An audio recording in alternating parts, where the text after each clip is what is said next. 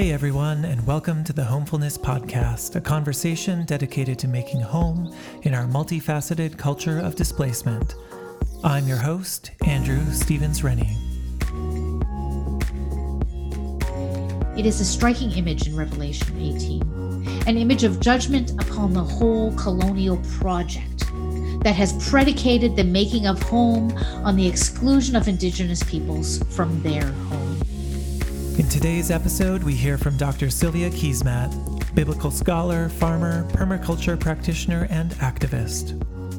This is Sylvia's talk from our symposium earlier this year entitled Home is Where the Wild Rice Is Settler Homemaking and Indigenous Homelessness.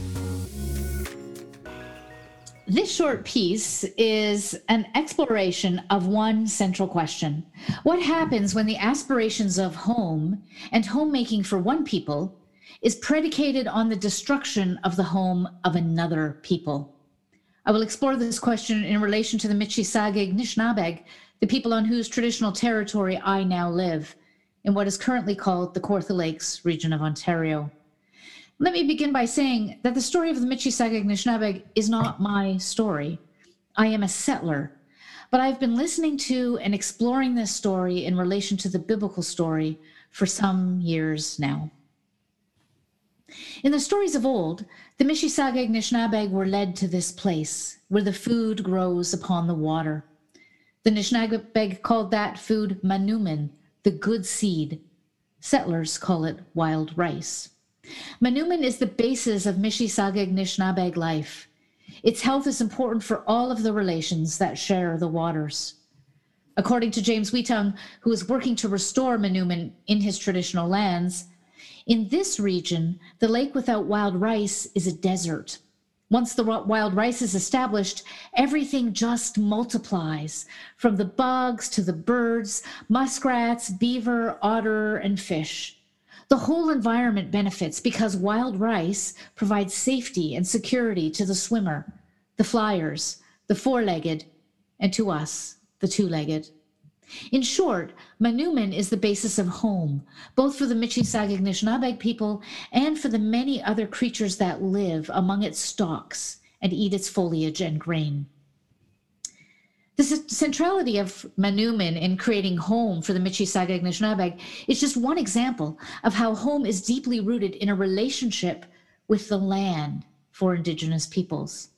If we listen to the knowledge keepers of the Michi-Saagiig Nishnabeg, if we listen to and read the stories of Gidigaa Migizi, also known as Doug Williams of Curve Lake, recounted in his book Michi-Saagiig Nishnabeg, This is Our Territory, or Leanne Betasamosake Simpson, a knowledge keeper of Alderville First Nation and author of As We Have Always Done, we discover a living relationship between land, people, animals, and plants that was not only alien to, but completely misunderstood by the colonizers and settlers who came to Turtle Island.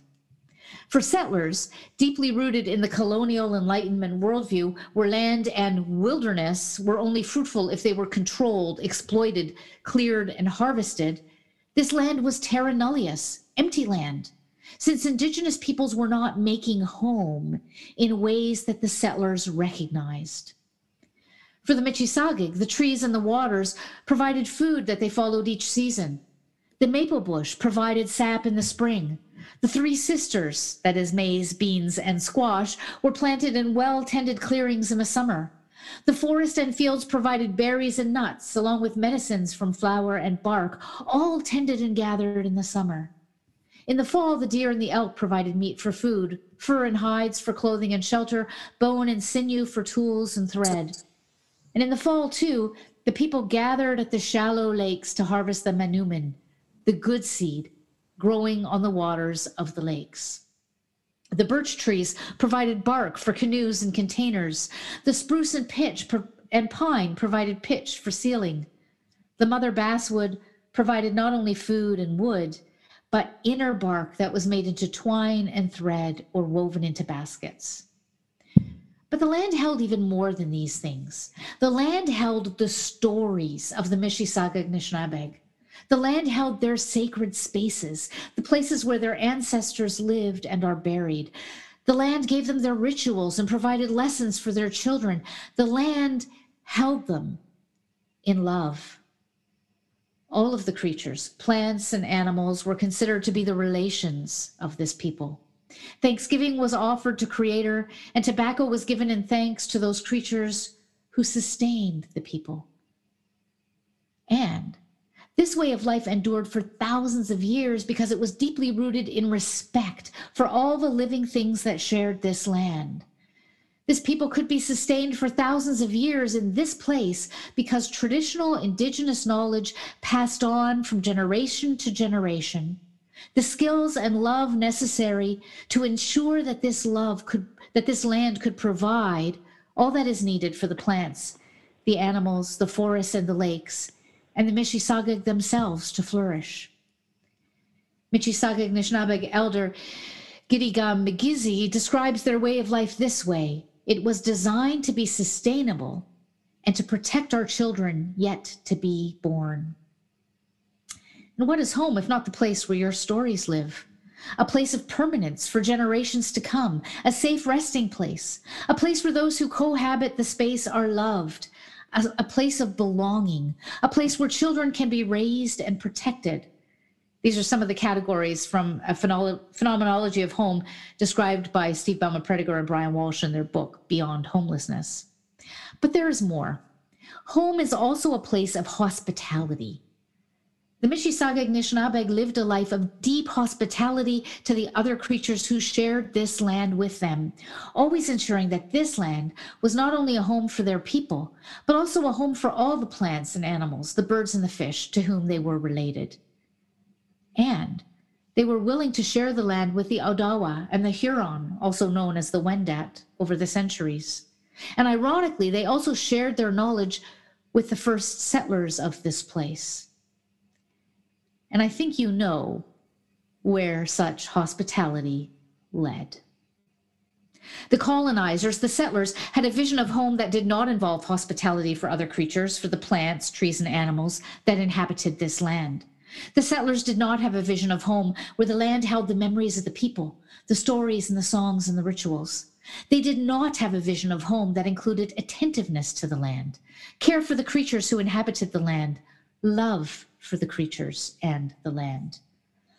And in order to impose a different vision of home, of settlement on this land, they employed strategies that made it impossible for the Mississauga Nishnabeg to be at home here. First, after the War of 1812, when British refugees began an influx north from the US, wave after wave of settlers moved into this area cutting down the maple trees, cutting down the nut and fruit trees, the birch and the basswood to make way for farmland. The pastures and meadows tended by the Mississauga Anishinaabe were plowed under by the settlers. The deer, rabbit, coyote, and fox declined while the elk disappeared altogether. The mills polluted the waters, and the dams for the Trent Severn Canal system drove out the salmon. These same dams, along with the locks constructed for settler pleasure boats, drowned the wild rice beds, their staple food. More recently, the cottagers have colonized the shores of the lakes, preventing access for fishing and harvesting. The legitimation for this destruction of the land and foodways of the Mississauga Anishinaabe was found in the treaties, the official documents of 1818 and 1923, that the Mississauga Anishinaabe were forced to sign, ceding control of their land and later their hunting, fishing, and gathering rights to the coloners, colonizers. And this is where the crux of the matter lies. For a people who did not consider the land something that could be owned or sold, these were considered agreements to share the land peacefully, not agreements that relinquished their rights completely. How can the land, home to all creatures, given in love by the Creator, be sold? This land, these lakes and trees, and the many animals who make home here are most fundamentally a gift, not something to be hoarded or consumed, but rather something to be treated with respect and love. These treaties were written in a language not fully understood by the Mississauga Anishinaabe. Quite frankly, I've taken a look at the treaties and I'm an academic and they are obtuse, really. As Gidigaa Migizi puts it, we would never sign away our rights to hunt, fish, and gather on our land. How would we survive? Without access to the land that was their home, the Michi-Saagiig Nishnabeg began to starve.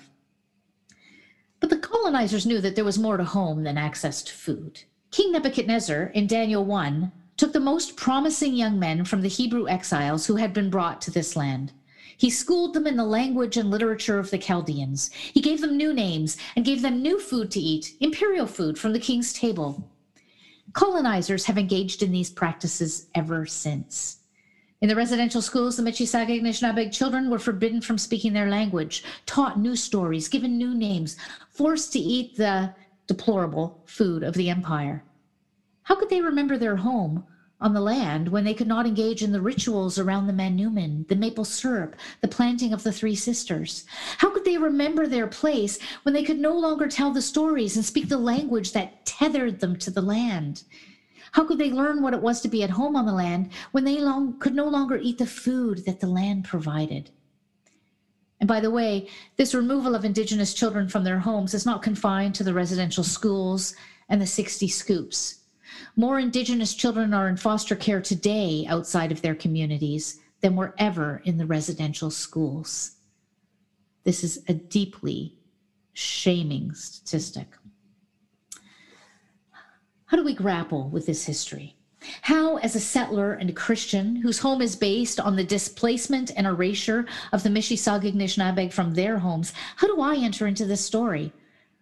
Well, I want to explore a couple of biblical texts for guidance. First of all, the displacement of Indigenous peoples from their homes has been legitimated and sanctioned by appeal to the biblical story. The invasion of Canaan by the Hebrew people, the call to destroy the pagan peoples of the land in the name of purity and worship of the one true God, was appealed to repeatedly by those settlers who saw it as their God given task to rid the lands of Turtle Island of the savages and infidels who dwelt there. This was reinforced by the doctrine of discovery, by which the Pope declared in the 1400s that not inhabited by Christians, could be claimed by Christians in the name of their sovereign. Why push indigenous peoples off the land? Because the Bible tells me so. But does it really? There are a number of ways in which this use of the conquest narrative is undermined in the larger thrust of the biblical story. The first way is by means of a number of stories by from below, stories largely, though not exclusively, about women. Think of it. While there is this, this larger narrative strand pushing purity and destruction of the pagan peoples of the land, the Canaanites, the Moabites, the Hittites, among others, there are astounding stories from below that demonstrate greater faithfulness to Yahweh from, by people from these despised groups.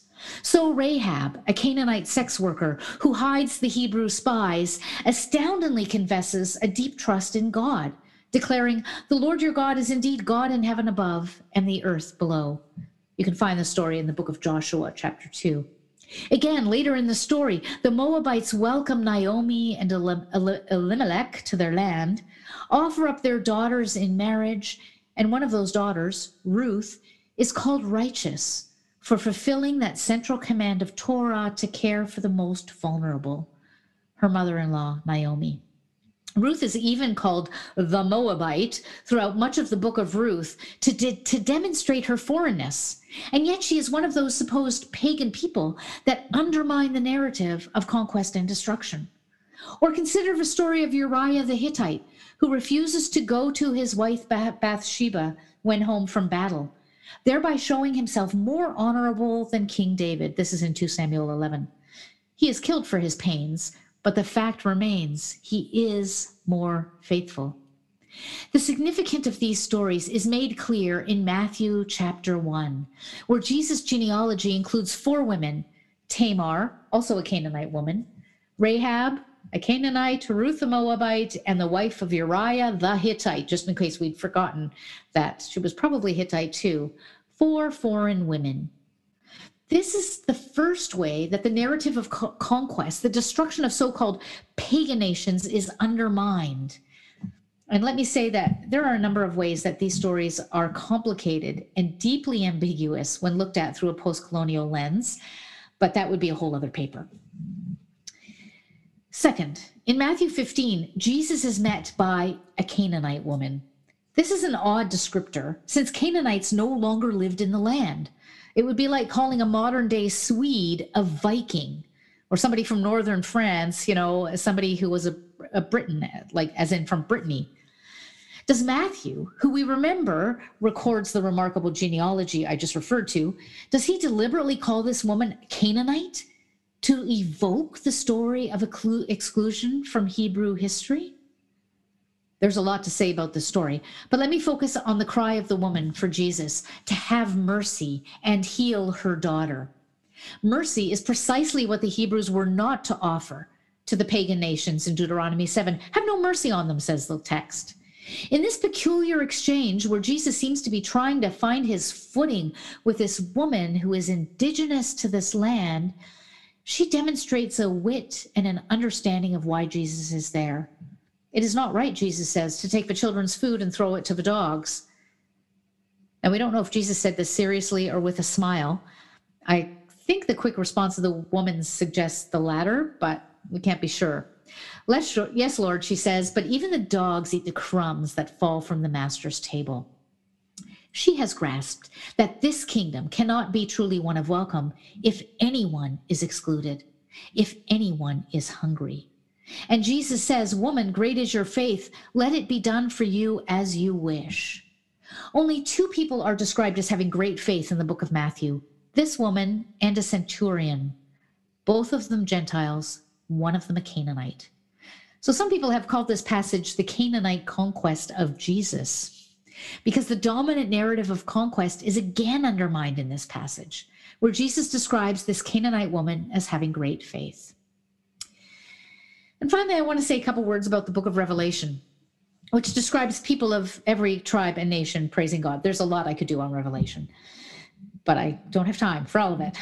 This book ends with the astounding vision of the new heaven and the new earth, where a river flows from the throne, and on the banks, the throne of God, and on the banks of the river is the tree of life with its 12 kinds of fruit, producing fruit in each season. And the leaves of the trees are for the healing of the nations. Now, some of you have heard me talk about this as a return to the food forest that was found on Turtle Island before the coming of colonizers fruit trees that bear their fruit in their season. That's what was here. And this is a vision of a people at home in the land, a river and a food forest, a home found with God that is embodied in this place of abundance, of gift, and this place of healing and home for all nations. But before we get to this vision in Revelation, something else had to happen. Babylon, which is a code word for Rome, in the book of Revelation, had to fall. All the merchant ships, all the movement of trade, all the exploitation of the forests and the animals, all the mining and the excavating, all the traffic in cattle and sheep and horses and chariots, also known as the weapons of mass destruction, and the trafficking of slaves, human bodies, and souls comes to an end. The merchants and rulers of the world raise their voices in wailing and mourning. The CEOs of our globalized economy, those cutting down the forests, mining the earth, growing the cash crops, pushing indigenous people off their land, enslaving the poor, all of them are now the people mourning the loss of their wealth and their power. It is a striking image in Revelation 18, an image of judgment upon the whole colonial project that has predicated the making of home on the exclusion of Indigenous peoples from their home. Until we realize that our whole economic system is rooted in the enslaving of Black, Brown, and Indigenous bodies, that vision of Revelation 22, where all the nations are healed to be at home together in an abundant land, cannot be realized. Both Jesus and his scriptures have some ideas about how that economic system can be undermined, as do the indigenous communities of this land. But I'm out of time, and that's a talk for another day. Again, friends, my name is Andrew Stevens Rennie. Thank you so much for listening. If you want to find out more about Sylvia and her work, you can visit www.russethousefarm.ca. There, you'll learn more about the farm, heirloom tomato seedlings, as well as Sylvia's new online educational venture called Bible Remixed, where biblical depth meets radical discipleship. The Homefulness podcast was developed by Empire Remixed in partnership with the Sorrento Center, co hosts of the National Beyond Housing to Homefulness Symposium in spring 2021.